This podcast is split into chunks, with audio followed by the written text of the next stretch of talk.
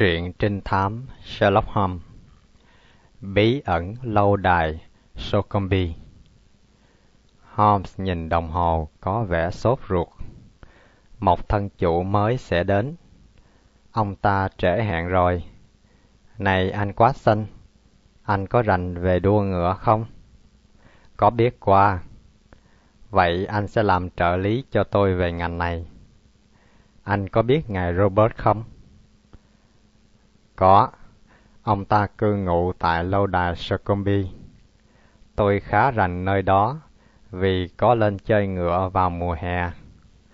Suýt chút nữa thì ngài Robert đã làm anh bận tâm. Sáu. Một hôm nọ, ông ta dùng roi da nện tới tấp vào một gã cho vay ăn lời cắt cổ. Suýt chút nữa có án mạng rồi. Hay quá! Ông ấy thường lên cơn điên lắm sao? Dù sao, ông ấy cũng có tai tiếng là người nguy hiểm. Tay cưỡi ngựa liều lĩnh nhất nước mà.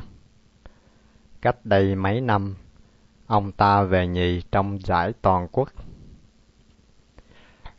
Theo lời đồn đại, hiện nay ông ta xa xúc lắm. Một phát họa tuyệt hảo. Tôi hình dung ra ông ta rồi. Giờ đây, xin cho tôi biết lâu đài Succumbi. Có gì lạ đâu. Nó nằm trong công viên Succumbi. Ở đó có một cái chuồng ngựa nổi tiếng và là khu trung tâm huấn luyện ngựa thôi.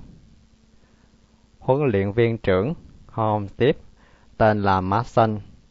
Không phải tôi có thần thông gì đâu, mà anh nhìn tôi lạ lùng thế quá xanh. Lá thư của hắn đây này. Anh cho tôi biết thêm chi tiết về Succumbi. Ở đó có con chó Epanian. Tôi nói tiếp.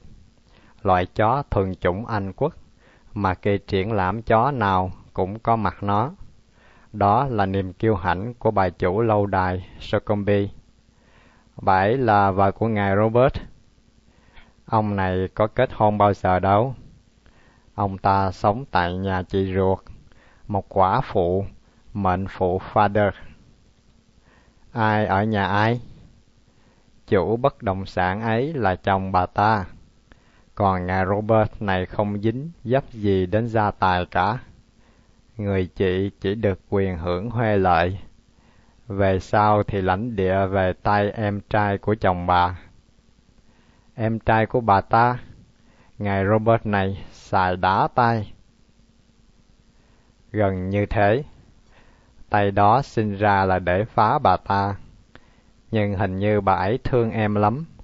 Chuyện gì đã xảy ra trong lâu đài thế? Đó chính là điều tôi cần biết. Nhưng người biết điều đó sắp vào kìa. Cửa mở, và chú Tiểu Đồng đưa vào một người cao ráo, râu cạo nhẵn, vẻ mặt cương nghị, khắc khổ.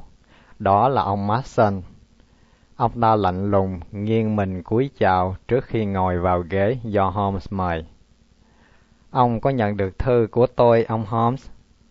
Có, nhưng thư đâu có giải thích gì. Chuyện quá tế nhị, lại rắc rối nữa. Chỉ có thể trình bày bằng miệng thôi. Vậy chúng tôi sẵn sàng lắng nghe. Điểm thứ nhất, thưa ông Holmes, có lẽ ông chủ tôi, ngài Robert đã điên rồi. Vì sao vậy? Thưa ông, một người làm việc dị kỳ một đôi lần thì còn khoan dung được. Nhưng nếu họ luôn luôn làm chuyện quái dị thì ai cũng phải thắc mắc thôi. Tôi nghĩ rằng con hoàng tử của Succumbi và trường đua đã làm cho ông ta điên rồi. Ông huấn luyện một con ngựa chứ?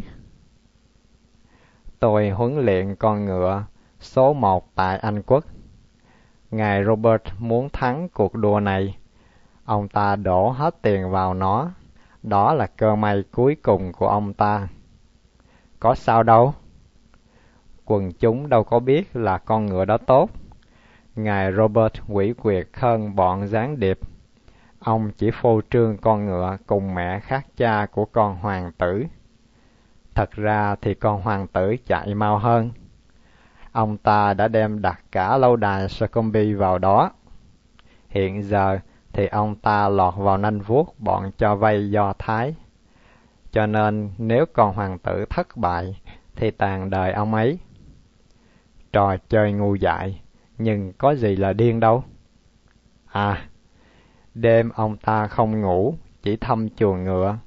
Đôi mắt trở nên hung tợn, dễ nổi giận vì những chuyện lặt vặt, và nhất là cách đối xử với mệnh phụ Father. Ủa? Đối xử thế nào? Hai chị em là đôi bạn thân nhất. Họ có cùng sở thích. Bà ấy cũng thích ngựa. Ngày nào cũng vậy. Bà ấy đi xe ra thăm ngựa. Và bà đặc biệt thích con hoàng tử. Con ngựa vẫn tay khi nghe bánh xe ngựa sột soạt trên đường sỏi và chạy ra xe để được thưởng một miếng đường. Nhưng giờ đây, tất cả những chuyện này không còn nữa. Tại sao vậy? Bà ấy lơ là hẳn đối với con ngựa. Trọn một tuần nay, khi chạy ngang qua chuồng ngựa, bà ấy chả thèm ghé lại. Chị em họ cãi lộn với nhau à? Nếu cãi lộn thì chắc chắn phải dữ dội lắm. Nếu không thì tại sao ông ta tống khứ con chó Epanyen ra khỏi nhà? Cách đây mấy ngày, ông ta dẫn chó đến cho lão Barner, chủ quán ăn con rồng xanh, cách Socombi năm cây số. Đó quả là chuyện quái dị. Vì bị đau tim và đau bao tử, nên bà ấy không thể tiếp tục đi dạo với ông ta mỗi đêm. Tuy vậy, mỗi đêm ngài Robert vẫn đến đó chuyện vãn đến hai tiếng đồng hồ. Nhưng những chuyện đẹp đẽ ấy nay không còn nữa. Bà ấy buồn, nhăn nhó và đâm ra nghiện ngập. Bà ấy uống rượu, ông Holmes à, uống như hũ chìm. Trước kia không có uống à?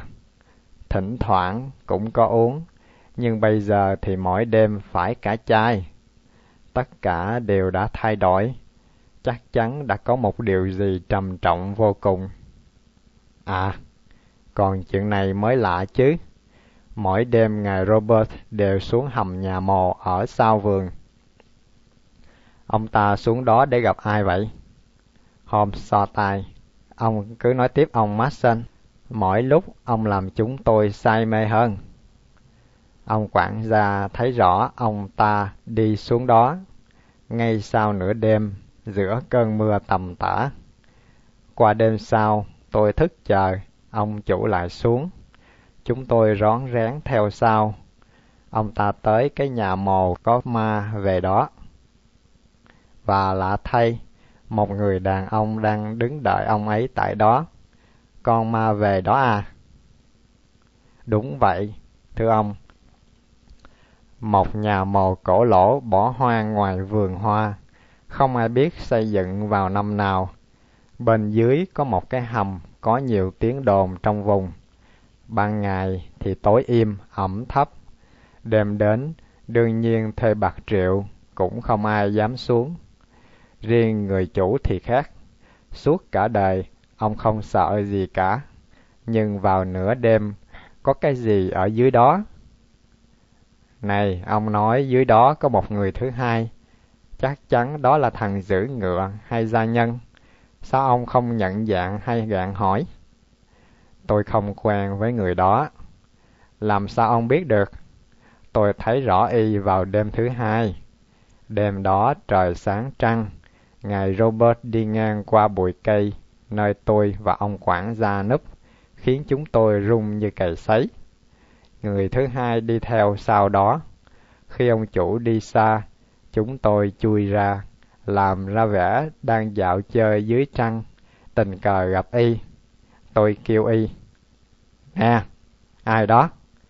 Y quay ra sau, mặt tái mét, nhìn chúng tôi rồi thét lên và ù té chạy. Tôi không quen y, y đến đó làm gì, chúng tôi cũng không biết. Ông thấy rõ vì trời có trăng? Đúng vậy, mặt y vàng như nghệ. Hắn ta như có cái gì đó rất hợp với ông chủ. Holmes lặng thinh suy tư. Ai hầu mệnh phụ Father? Holmes hỏi. Nữ bồi phòng của bà là Evan, thâm niên khoảng 5 năm rồi. Cô ấy tận tình với bà chủ chứ? Ông Mason có vẻ lúng túng, hơi ngượng ngập. Cô ấy khá tận tình. Nhưng tôi sẽ không nói rõ là tận tình với ai. Ông muốn nói gì vậy? Tôi không muốn ngồi lê đôi mắt. Vậy là tôi hiểu hết rồi.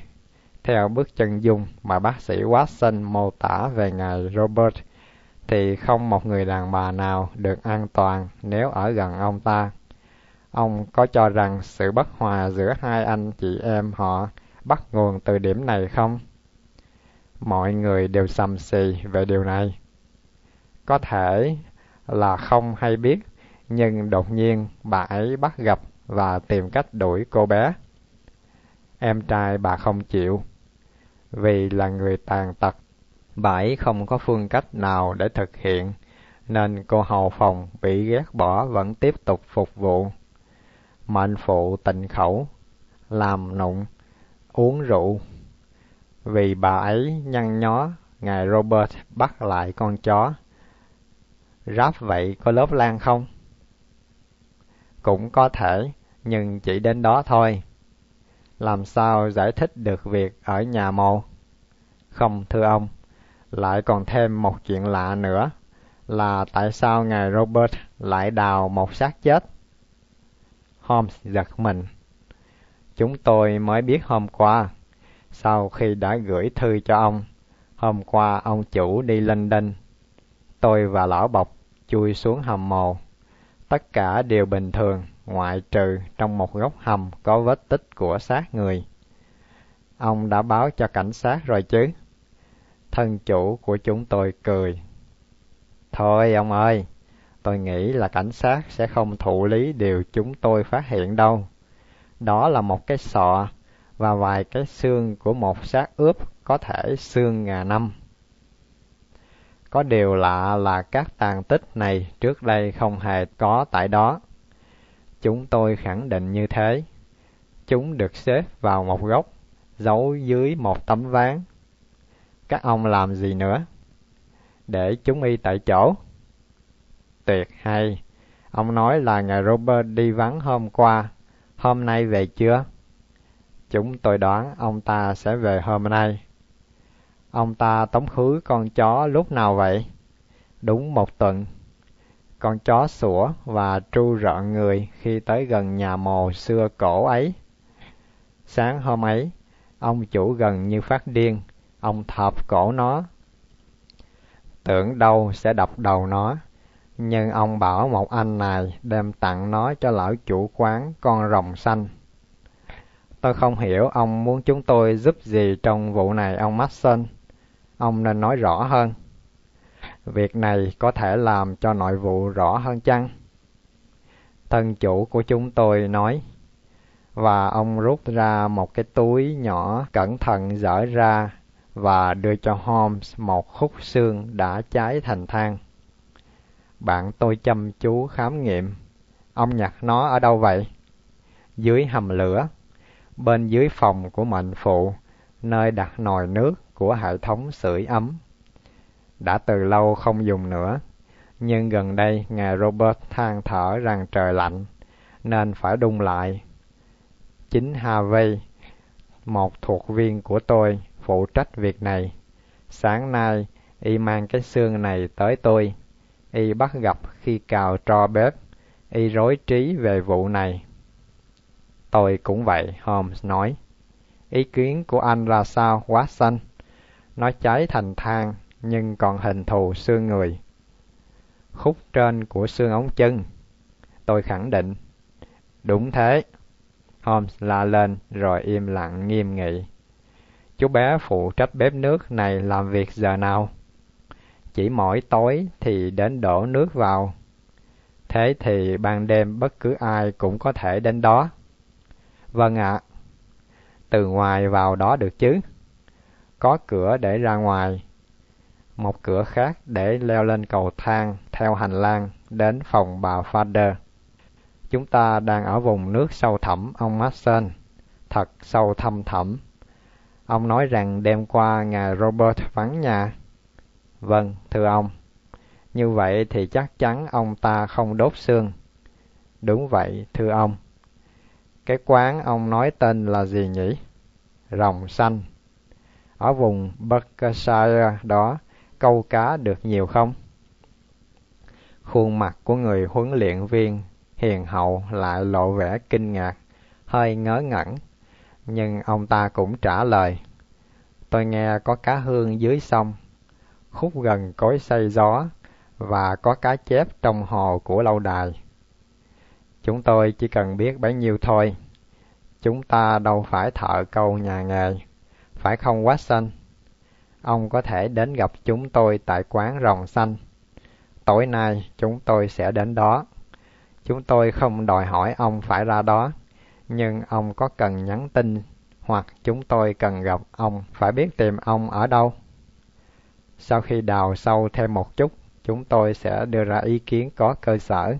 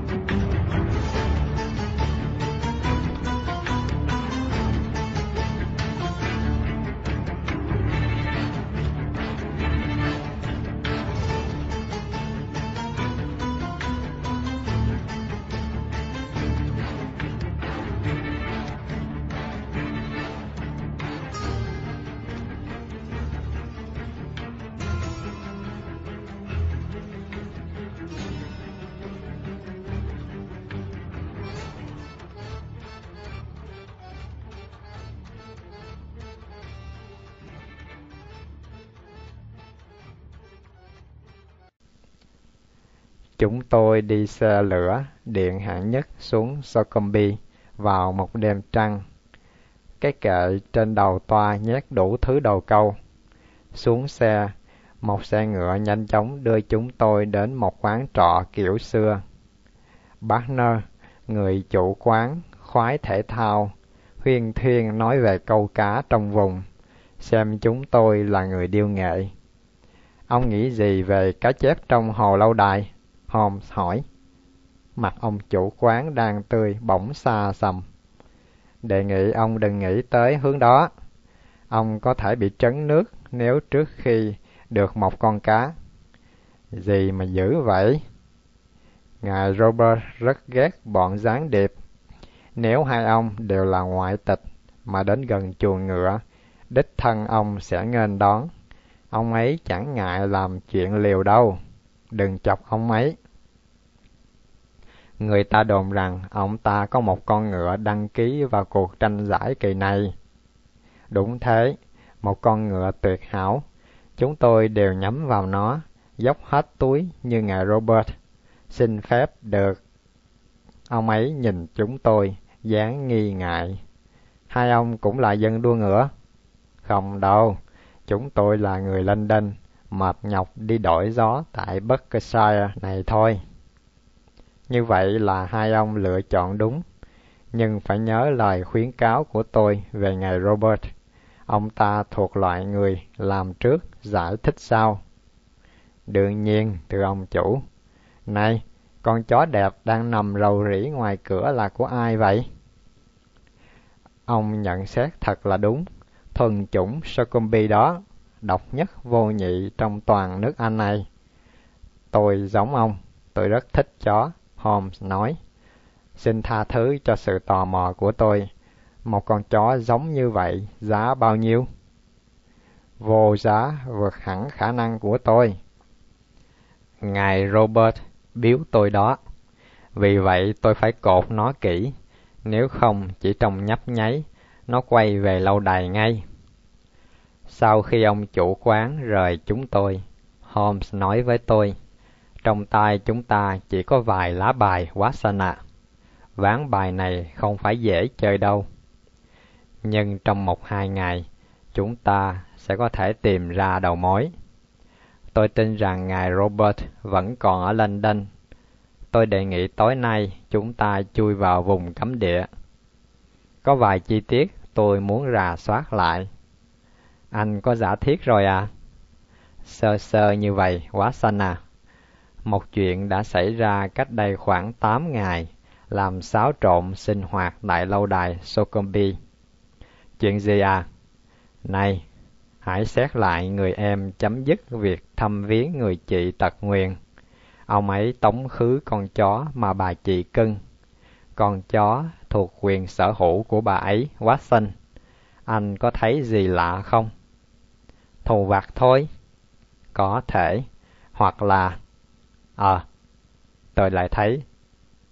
Ta hãy nghiên cứu lại tình hình. Từ lúc cãi lộn, cứ tạm cho là có đi. Mệnh phụ đổi thói quen, ở mãi trong phòng. Có ra đi thì không ghé thăm chuồng ngựa nữa. Rõ ràng nhất là đâm ra uống rượu. Nào, khớp nhau trăm phần trăm chưa? Còn chuyện ở nhà mộ? Chuyện đó lại phải theo một lý luận khác. Có tới hai con đường, lẫn lộn nhé. Một đường liên quan đến mệnh phụ. Lờ mờ một cách ảm đạm, anh không thấy sao? Tôi chịu bí thôi. Bây giờ qua con đường kia, liên quan đến ngài Robert nhiều hơn.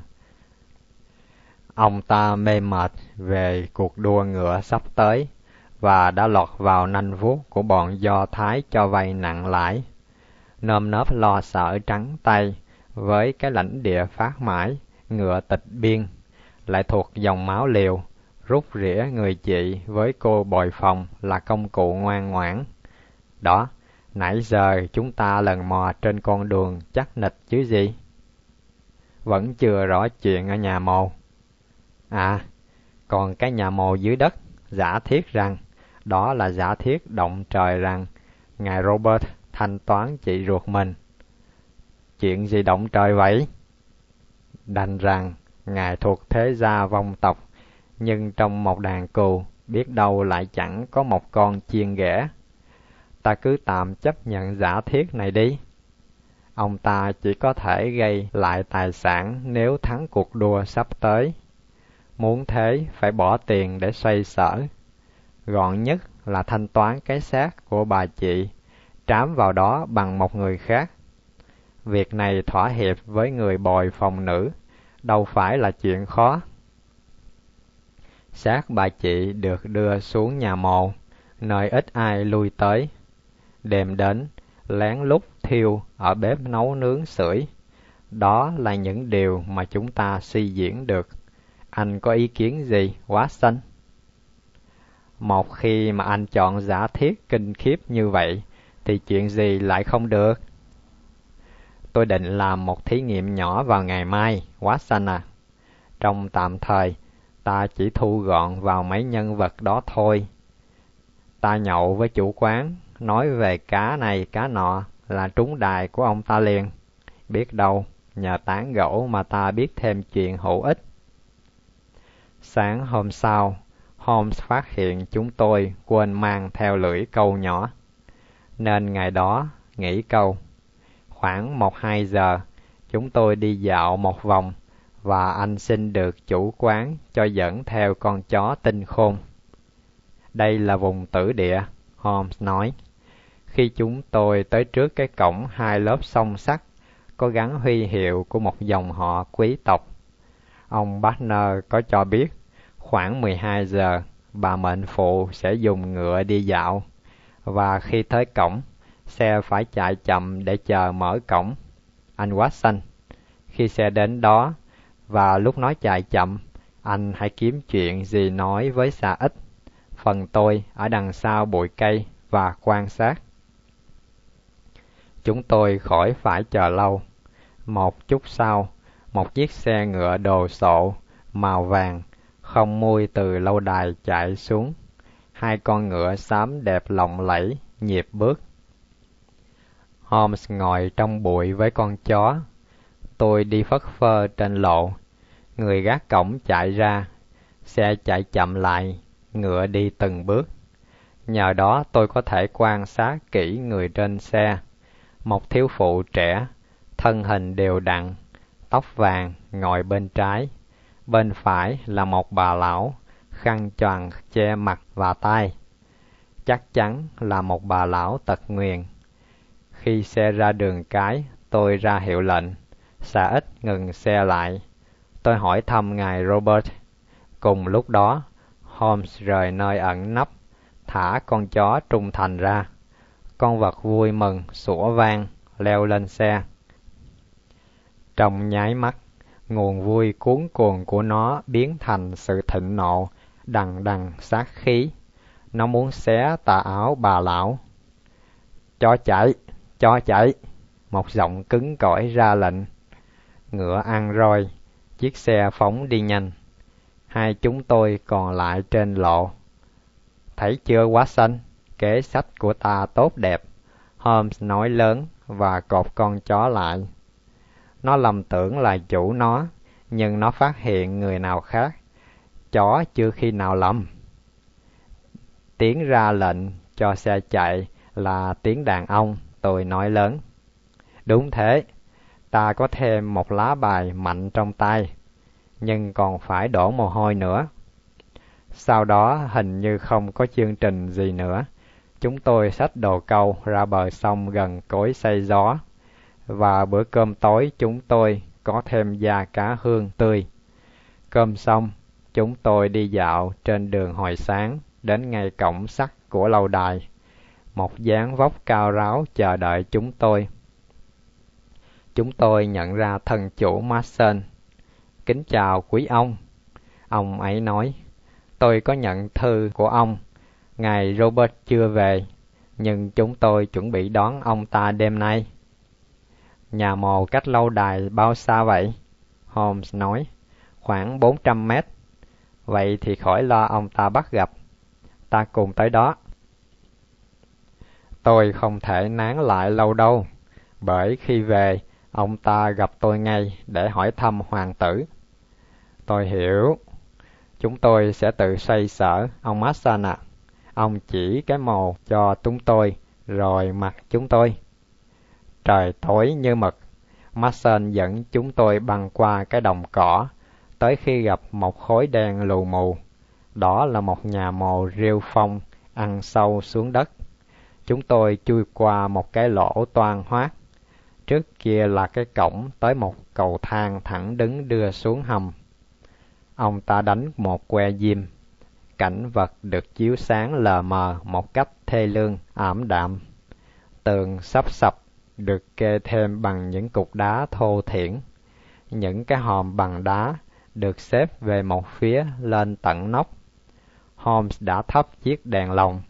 Ánh sáng màu vàng của chiếc đèn tỏa ra trên cảnh tượng tàn tóc, phản chiếu cái bảng đồng gắn trên các hòm. Bản nào cũng đều ghi huy hiệu của dòng họ. Dù ở vào cõi chết cũng vẫn còn kiểu cách. Ông Masson, Ông có nói về đóng xương, vui lòng chỉ cho chúng tôi. Ở góc này đây.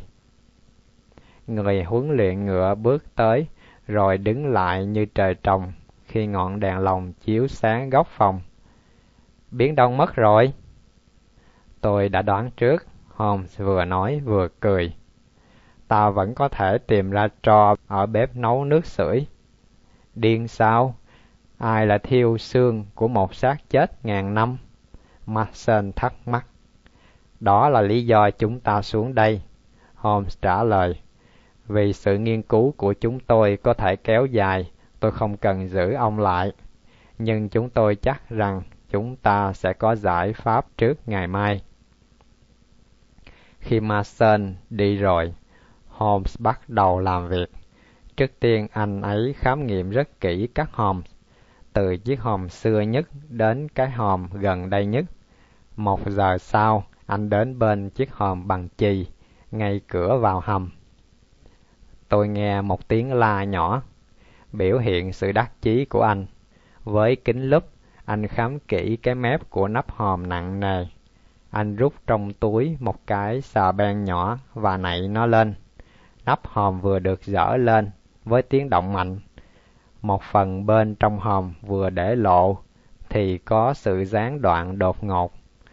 Tiếng bước chân nhanh và nện mạnh xuống nhà mồ.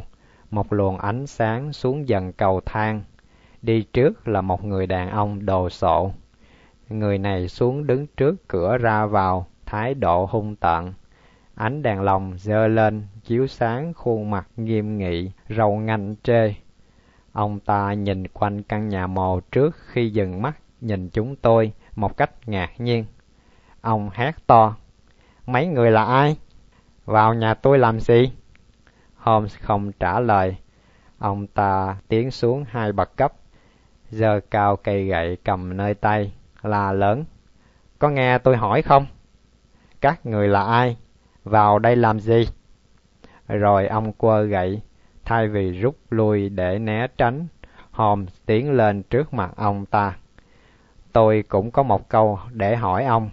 Ngài Robert A. Holmes nói với giọng quả quyết.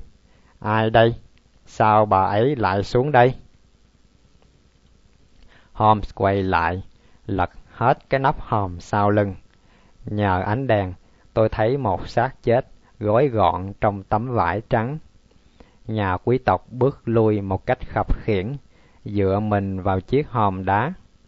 Làm sao mấy ông biết được? Tiếp đó, cái bản chất hung tàn nổi dậy.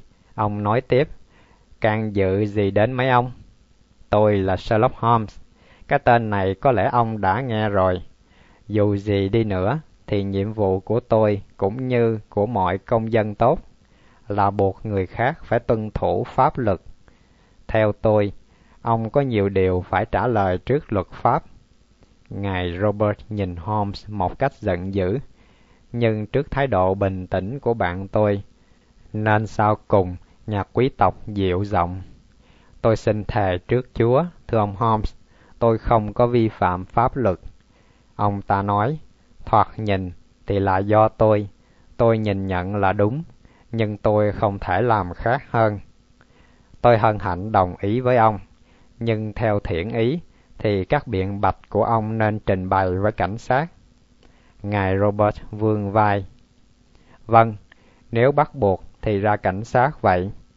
Nhưng kính mời quý ông quá bộ vào nhà và tùy nghi phán xét. 15 phút sau, chúng tôi có mặt đông đủ ở phòng trưng bày khí giới của lâu đài cổ kính.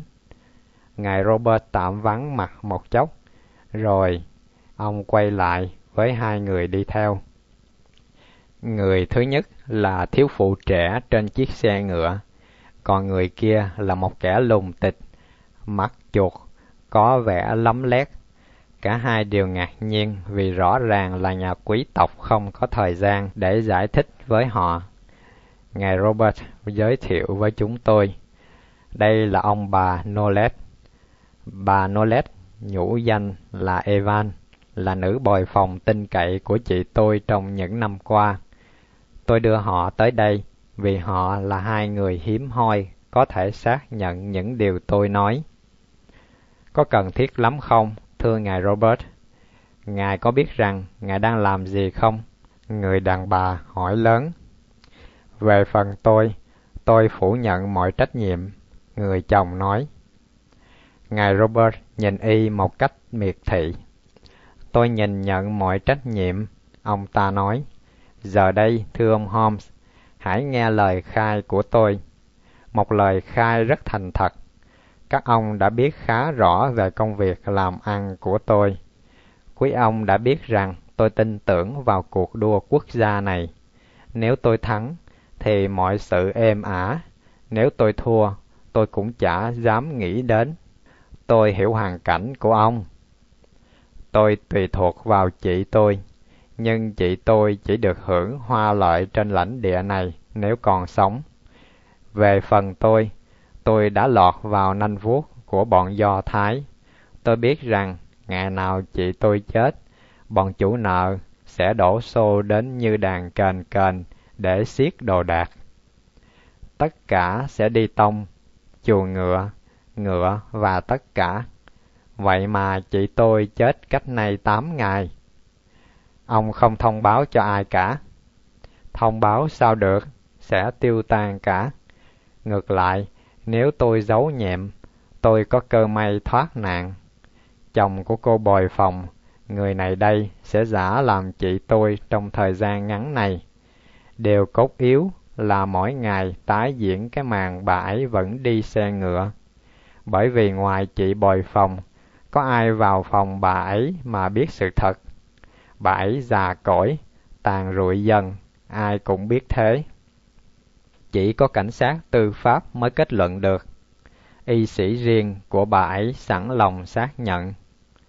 Tạm nhận như vậy đi, rồi ông đã làm gì? Đương nhiên là xác chết, đâu có thể để sình tại nhà. Ngay đêm đầu, ông Nolet và tôi cùng khiêng ra bỏ ở cái nhà, dù cũ kỹ luôn đóng kín cửa, không ai ra vào. Khốn nổi, con chó tinh khôn cứ bám sát chúng tôi, đứng trước cửa sủa hoài. Tôi phải tống con chó đi và khiêng xác xuống hầm nhà mồ. Tôi xin bảo đảm với ông Holmes rằng tôi chưa hề thất lễ thất kính với chị tôi. Tôi cảm thấy an tâm trước linh hồn của người chết. Lối xử sự của ông không thể tha thứ được. Nhà quý tộc lắc đầu một cách bực dọc. Làm lễ cầu hồn là dễ thôi. Nếu ông ở hoàn cảnh tôi, có lẽ ông sẽ nghĩ khác.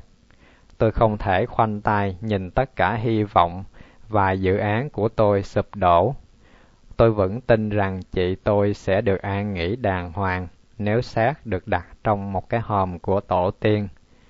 Chúng tôi khui một cái hòm cũ, lấy xương cốt cũ ra, đặt xác chị tôi vào đó.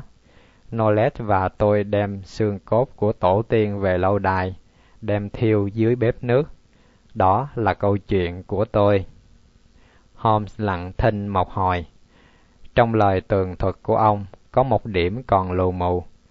Cái đánh cuộc của ông hay cái hy vọng của ông về tương lai vẫn còn nguyên vẹn, cho dù các chủ nợ có đến tịch biên tài sản. Con người cũng sẽ tịch biên. Cái đánh cuộc của tôi có nghĩa lý gì đối với họ? Tôi tin chắc chắn là họ không đem con hoàng tử ra dự cuộc đua. Người chủ nợ chính của tôi lại là kẻ thù tệ hại một thằng ăn cướp tán tận lương tâm mà tôi đã quất roi da vào mặt nó. Ông phải đồng ý với tôi rằng nó thù tôi đến chết. Thôi được, ngài Robert. Holmes vừa đứng dậy vừa nói. Đương nhiên, nội vụ phải được trình báo cho cảnh sát. Tôi phải cho cảnh sát hiểu rõ vấn đề. Còn lối xử sự cá nhân của ông có hợp với đạo lý hay không, tôi không có quyền phán đoán. quá xanh à, đã nửa đêm rồi, chúng ta phải về thôi. Câu chuyện kỳ quái này lại có một kết cục tươi sáng. Con hoàng tử đoạt giải nhất tại cuộc đua quốc gia. Chủ nó lãnh được 80.000 bảng Anh. Các chủ nợ hết lo lắng. Và ngài Robert còn dư tiền để gây dựng lại cuộc đời. Cảnh sát và tòa án cứu xét một cách khoan dung các hành vi sai trái của Ngài sau khi bị khiển trách vì khai tử trễ cái chết của người chị. Nhà quý tộc may mắn kia chắc chắn sẽ kết thúc phần cuối cuộc đời trong danh dự, xứng đáng với tên tuổi của dòng họ.